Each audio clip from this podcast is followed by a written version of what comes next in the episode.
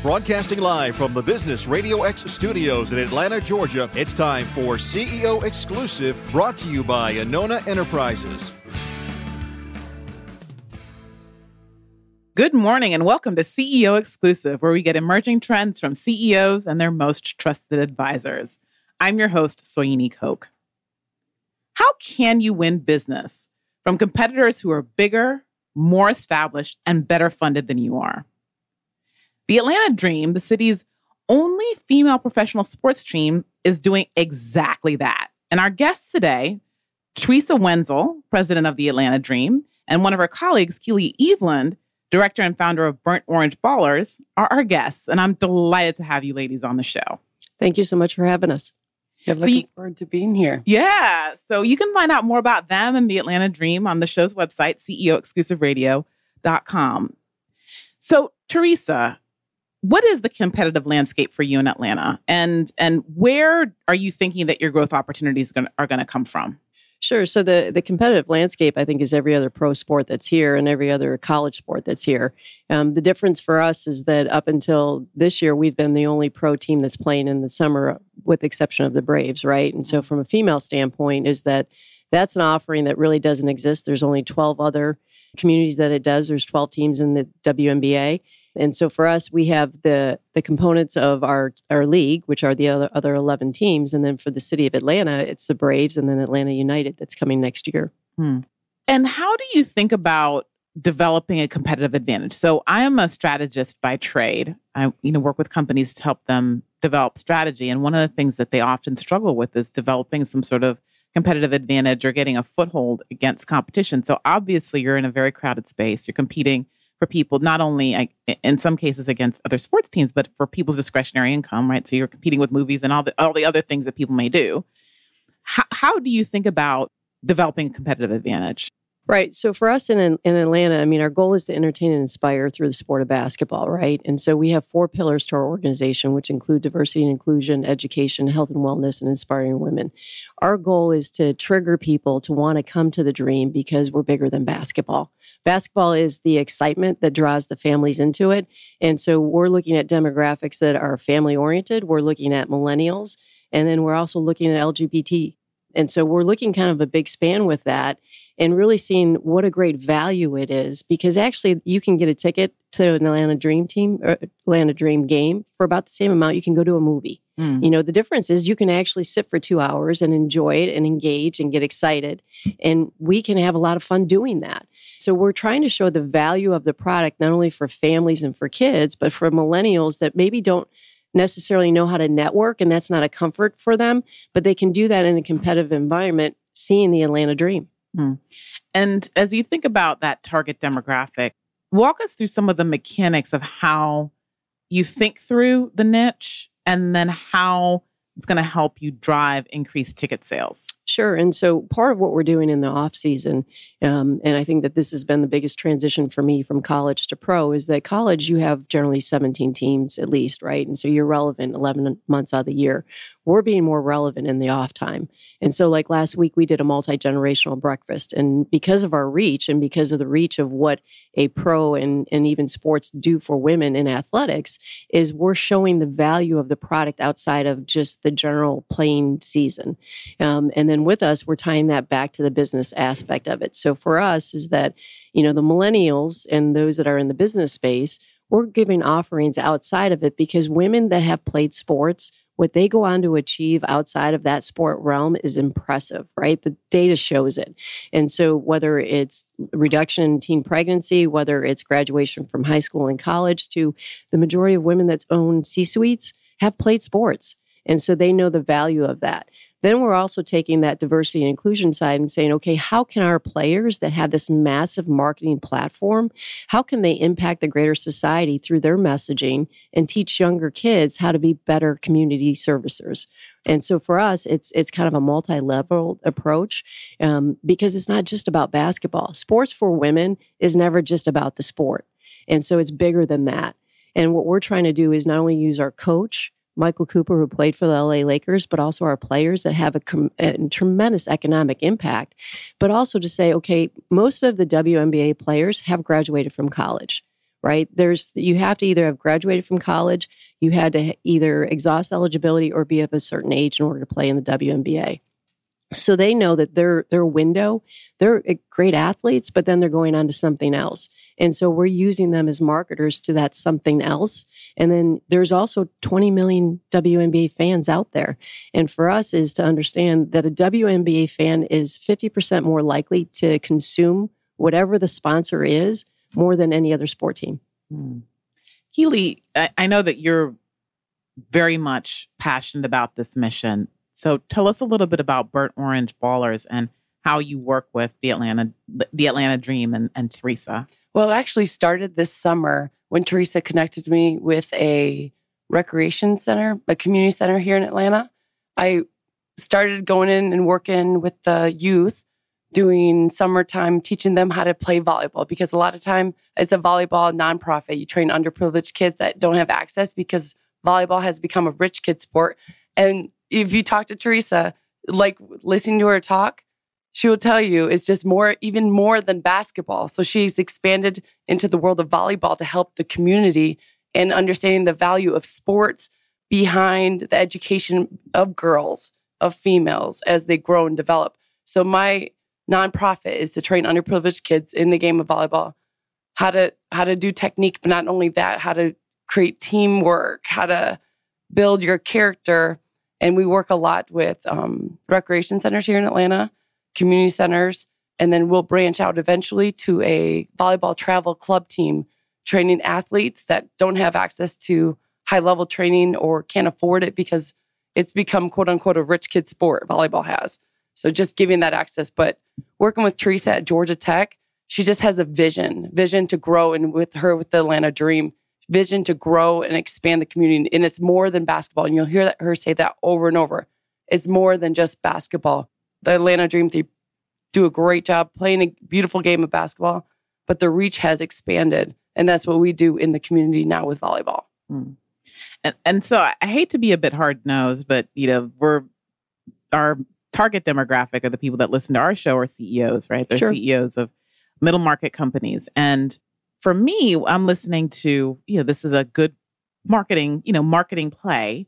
You mentioned the price differential. But are there any other aspects of the of your competitive advantage that you think are really compelling that are actually driving driving sales? Sure. And so for us as as we look at the platform and, and what supports the drive, right, is that we are also transitioning from Phillips Arena to Georgia Tech. Mm. And from a marketing standpoint, it's the broad reach of the venue that comes in. So we have three different platforms that we actually sell to a business, a middle business person. And when we look at it from a corporate, we have three revenue sources. We have the WNBA funds, we have ticket sales, and then we have corporate partners. For our corporate partners, which is a high focus for us in the off season, is a sense of we want to not only sell our 17 games and in venue, we also look at our digital space and we look at what we do in the community. And so for each of our players, there's 12 players on a team, and they're each responsible for doing 10 community appearances. So anybody that's a corporate partner then has an opportunity not only to have the in venue, the 17, and the digital space that continues to grow exponentially, um, but then they also have the community appearances that that our players do, but also that we do, whether it's through a multi generational breakfast, whether it's to um, we partnered with Georgia Tech to do the Georgia, the Jacket Jacket reading program, and so we want to infiltrate at three different levels. You know, it's again the in venue, it's the community, and then it's the digital space. And within the digital space, when you look at not only what we do as the Atlanta Dream and our platform in marketing, we have Facebook, we have Instagram, we have Twitter, you know, we have all that, but then our players also have all that. And so the marketing then again kind of grows exponentially versus just one venue.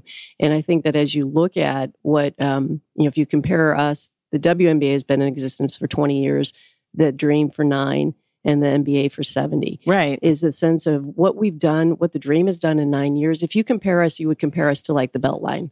Okay. So the Beltline started in 2003 or 2008. Yeah. What you've seen in the last for two- listeners outside of Atlanta, that's this big, wonderful trail that everybody's totally in love with in Atlanta. Right. So, but that has grown tremendously yeah. from a marketing standpoint. But it's really an economic development deal, right? And so for us, it's the same deal from a marketing stretch of how do you get that reach um, and then it's a bigger platform because from a business standpoint, a couple of the biggest vendors for the for the WNBA are currently Adidas, Verizon, going to be Nike. And so, from a corporate standpoint, is how do you use that reach to inspire and then to influence business? And you know, and then when you look at how do the number of people we employ in the summertime and how that impacts Atlanta is just another dynamic of the business side of it. I wonder about your perspective, slightly different than the competitive advantage, but related. Is um, it feels like adoption is slow for women's sports relative to to men's sports. Like you know, just you know the amount of money that's made and the TV and the press and everything. It's like it's such a hard thing. Women just we can to get our due, and I'm wondering what you whether or not that's just a perception because when you bring up the age, that the fact that the NBA has been around for 61 years longer than you have, is the adoption really slow or is that just a perception because women's sports in general are just younger? Yeah, I think it is more of a perception. I mean, Title IX went into effect in 1972, right? And mm-hmm. so, and as you look at what social media and what you look at what TV has done, the opportunity for the WNBA to grow is far more significant. When you look at what's going on with USA Soccer and how they compare and say equal play, right, for equal pay, is that those are really relevant topics right now. And so I think there's also a market that we're tapping into and that we need and really to be successful is we need the male consumer Mm-hmm. And, you know, a lot of people have focused on the female consumer, but guys consume sports a lot, right? And while women's sports, women are consuming at 50%, they really have grown. More women are going to go to male sporting events, not necessarily to watch the sport, but to watch the guy. Correct. you know, and so now we have to trigger something else in order to grow that. Is it saying that there's not a need for it? You know, I, I said this a couple times in different presentations I've done is that we have the same issue that we had when I played is that people are saying there's not an interest in girls sports. And I would tell you that there is. I mean, you can see the demographic. The issue is that girls, you know, at certain ages have different interests. So you have to find who the consumer, or the best consumer is for your sport. And whether it's, you know, when you say the dream, the consumer is that's true of any company is you have to find what the consumer is and how to trigger them. So as you think about your plan going forward, what are your um, thoughts about growing and continue to penetrate your niche, your continued um, strategy for growth? Sure. And so we have a couple of our, you know, for our corporate partners that have really been with us for a while. I mean, they they are landmarks of Atlanta, right? And so you got Coca Cola, you got Grady; those are landmarks. Um, and then we're infiltrating kind of the younger demographic, and so we're working with some other companies that will focus on the youth because we want to grow a younger fan. Um, and again, as from a marketing standpoint, as anybody that owns a company, is you want to know who your consumer is going to be, and we want to develop that young fan, but we also want to grow the older fan and and then we want to touch into the millennials because i believe and the data shows it what sports do for women and women in business and if we can and focus on and and specifically in atlanta and being the dream is if we could tie that back to what Martin Luther King Jr. did, right, and say how the influence can have, we can impact diversity and inclusion because of the reach. And so it's a multi layered approach is that we don't want to just focus on one demographic we want to build a lifelong fan, but we don't want to ignore the fans that have been very dedicated to our consumer. You know, and so I think it's important again for any core business is that you have to know what your core is, but then when you will go to diversify your products, you have to know who you're diversifying to. And for us, as we look at our games, we have a handful of games on Saturdays and Sundays. Those are going to be focused on families and, and kids. Then we have Friday night games. We have four. Those are going to be focused on millennials because we want to grow that niche. And then the weekday games, we have two kids' day games because we really want to show how kids can get entertained. And if we can get to the kids, kids don't know what they don't know, right? So they're going to support it regardless. So if you can teach them at a young age, boy or girl, it doesn't matter who you're watching. Go and support because it's a great product, not because it's a boy or a girl, but because it's a great product and they're athletic and they're entertaining. Mm, great just want to go back to something you had mentioned. What is the um, Atlanta Dream Fund?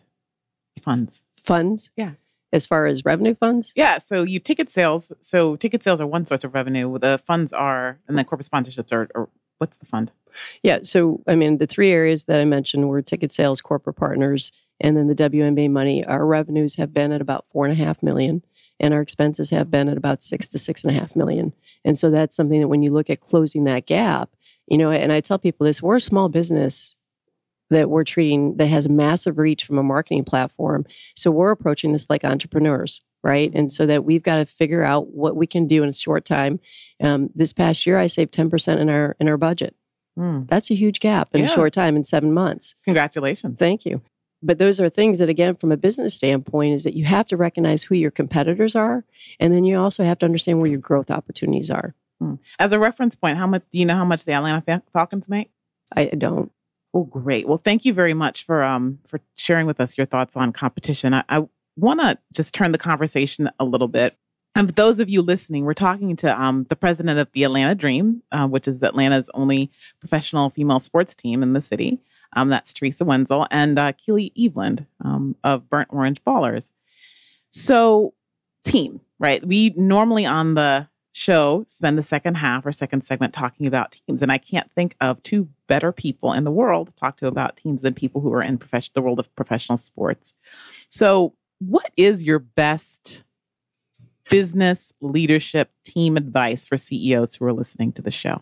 You know, I think from a leadership standpoint is that you have to learn how to inspire. In in order to inspire, you have to know what triggers people, and you have to know what people are about, right? And so I think a lot of people think it's about what you know, and I would tell you that people don't care how much you know until you know how much you care. And from our standpoint, is that one of the things that I did when I, I got on board was to sit down with each of the employees. Now, at the Dream, I can do that because there's less than, there was about 30, 35 employees. But if you know what motivates somebody, you can know how to inspire them. And then I think it's also important to understand the landscape. And that's something that having come from the collegiate space to the pro space, while it's still sports, there's a different landscape there. And I think for a leader is that you can't just come in and say you're going to do it this way. Is that I think it's important to learn the landscape, learn what motivates people, and then learn how to inspire them so that you can get to the outcome that you want, but also share the revenue and to share the budgets. Because I think that's something that's another very important aspect is that if people understand why they're doing something, they're more likely to get on your page and to go with you in that journey. That doesn't mean that they're always going to agree with you, but you can you if you share the information and you're transparent, I think they're more likely to buy into what you're doing. Hmm. So, a couple questions, and then I also want to give uh, Keely an opportunity to weigh in as well.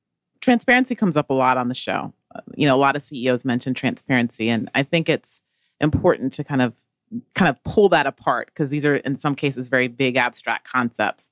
So, you said share the numbers, but what are some other or your like what does transparency look like for you on a daily basis? Well, I mean, one is the reality of the budget, right? And so, and the idea of when I first got on boarded, I don't know that the staff understood where the revenue sources were coming from.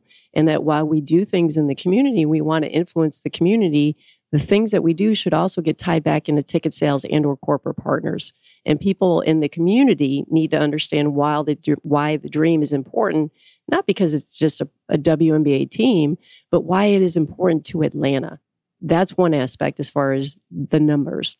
The other is the dynamic of why we are a pro team. We're different than the other male teams within the city of Atlanta. We're different than Falcons. We're different than the Hawks. You know, we have 17 games. We seat, the seating capacity is less than 10,000. When you look at a Falcons, they have up to 70,000 seats. While they only have probably 10 games, their numbers are different. So our ability and the data um, I think the other part is how does the data impact decision making? And for any CEO, they have to look at the numbers to understand what direction you need to go. You can guess at a lot of things. I mean, when you look at multivariable testing and what you want to do, you can invest in a lot of dollars in guessing, or you can look at your data and say, what are your trends and your patterns telling you?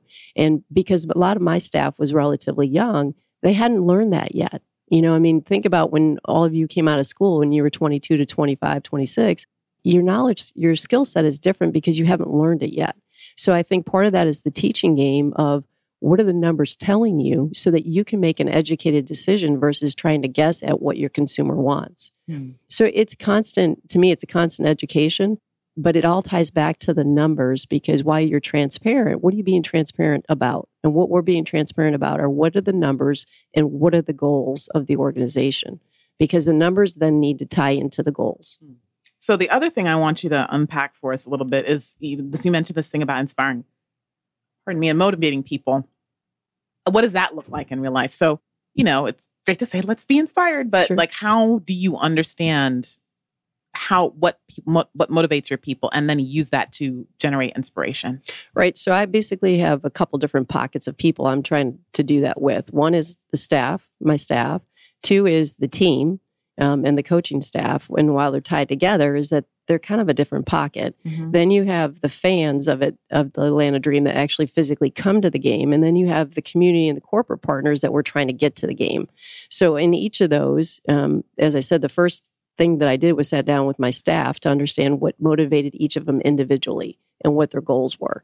Um, from a player standpoint, I actually did that with most of the players as well, because while they're really focused on playing basketball, the, the average lifespan of a WNBA player is probably less than five years. So I want to be able to help them not only help us in winning a championship and, and filling the arena, but to also understand how their reach, their marketing platform can then bring us back to the fans and to the experience of the corporate partners and the community. So if I can do the first two and motivate or tr- inspire them to get motivated, then I can do a better job of getting people to the seats and to inspire the community. So there's actually, to me, four buckets that I have to focus on, um, but it really comes back to understanding what they want. You know, and so the first two are actually easier than the next two because the next two being the fans that sit in the seats, that's going to range in age from five years old to 95. right. So they're going to have different needs because of different age groups. And that's true of any, you know, customer set is you have to look at the demographics. And then for the corporate partners is to understand why do they want to invest in the dream? And from a community standpoint, who do we want to impact in the community that ties into our four pillars so that we can bring it all together, which will ultimately lead to an, amazing, entertaining environment. You know, whether that's at Phillips Arena or McCamish Pavilion, is that the space shouldn't matter, but the product is going to be the same. And then for the corporate partners is for them to walk away and say, you know what, that was a great investment on our part. And whether it's the the purchaser that you know that buys the ticket or the corporate partner is, you know what, I love being part of that. I don't want somebody to walk away from a dream game and say, oh, well, I'm sorry, I invested my money there. You know, and, and for us, those are the things that we need to figure out. And the first two, I think I have kind of figured out. The third and fourth, we're still working on. The diehard, our, our faithful corporate partners, I appreciate all that they've done. Now we want to build that because we feel like we have a great product that is really going to impact the city of Atlanta to start. But we're also the only WNBA team within a seven state radius. So we have to start here in Atlanta. This is our pilot. And then we want to reach out and touch Tennessee and South Carolina and Alabama and get all those other in Florida and pull them in because we have a huge reach. Mm. And we haven't even tapped into that. Wow. And what about you, Keely? What's your what's your best advice? You know, you've led teams and you've been on teams. So for CEOs listening, what are your key tips for building a great team? Uh, I was I was a first team All American volleyball player, and then I coached in college at San Diego State for five years. And I would say, giving direction, like she said about inspiring, which I thought was spot on. So figuring out how people are inspired, how what motivates them, and then it's important as a coach or CEO. I mean, I've never been a CEO, I've just been in the sporting realm. But understanding this is the goal, this is the direction we're going. This is what I, I want you to do. And how can I help you get there? I think it's important as a coach that you know that your players know that you're willing to help them get to wherever you got to go and that it's not about you.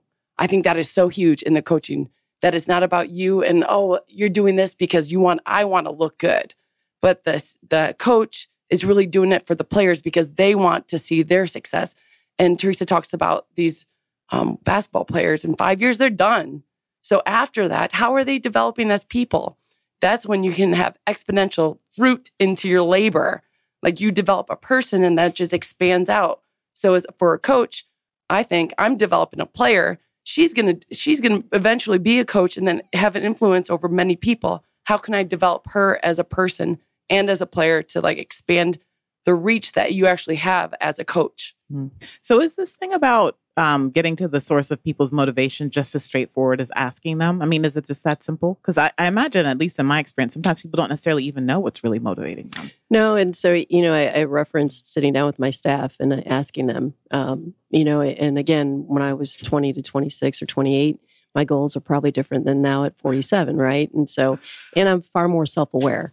And so I think part of that journey is not only asking them because some of them have never been asked. Right you know and so you have to start with do you know what you want um, and if they don't then you start asking other questions to see how can you help motivate them and become that for them to become self-aware because quite frankly when i started asking that there were some that then recognized i'm not quite sure why i'm working here right. know? and so from that That's a good thing for you to know. Right. But, you know, and it's not a bad thing sometimes when a, a be CEO or supervisor says, there comes a time when you outgrow a job, right? And then it doesn't have to be a bad transition. That can be a good transition. But if there are things that you want to achieve, then we also need to be real on what your skill set is. And how can I help you develop your skill set so that you can advance your career?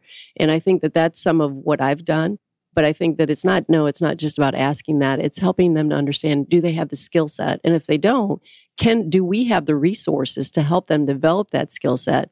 Or do they need to find another company to work for in order to develop that skill set? So I, I think there's kind of a multi layered. And then I would say again, it depends on are you in your 20s, are you in your 30s, or are you in your 40s? Because the, we should have different expectations of the workforce at different times of their lives. Hmm, great. Well, as we look to close out the show, I would love to hear about anything new and exciting that's happening um, with your organizations that you would love to share with the CEOs that are listening to the show. So, Keely, I'll let you take that one.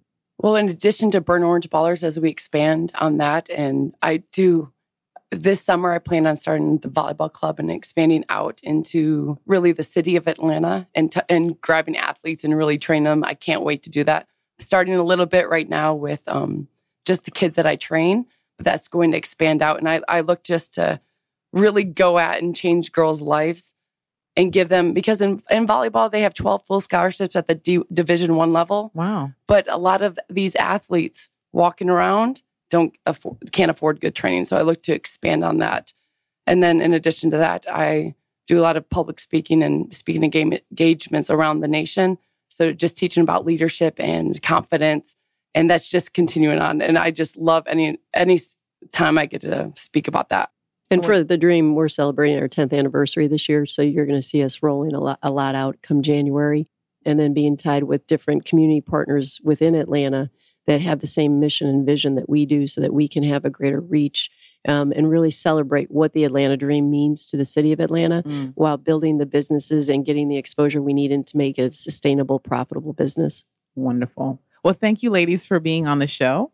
Um, today, we've had Teresa Wenzel, president of the Atlanta Dream, and Keely Eveland of Burnt Orange Ballers with us, talking a little bit about competition and then also leadership, talking about transparency and um, and also motivating and inspiring your people. So on today, on Thursday, you'll be able to check out a blog where we'll summarize some of those key takeaways, and you can um, find that blog at ceoexclusiveradio.com. I'm Soyini Coke, and until next week, have a very prosperous, productive, and profitable week. Thanks. This show is brought to you by Anona Enterprises, where strategy is your access to money and performance. Learn more at AnonaEnterprises.com.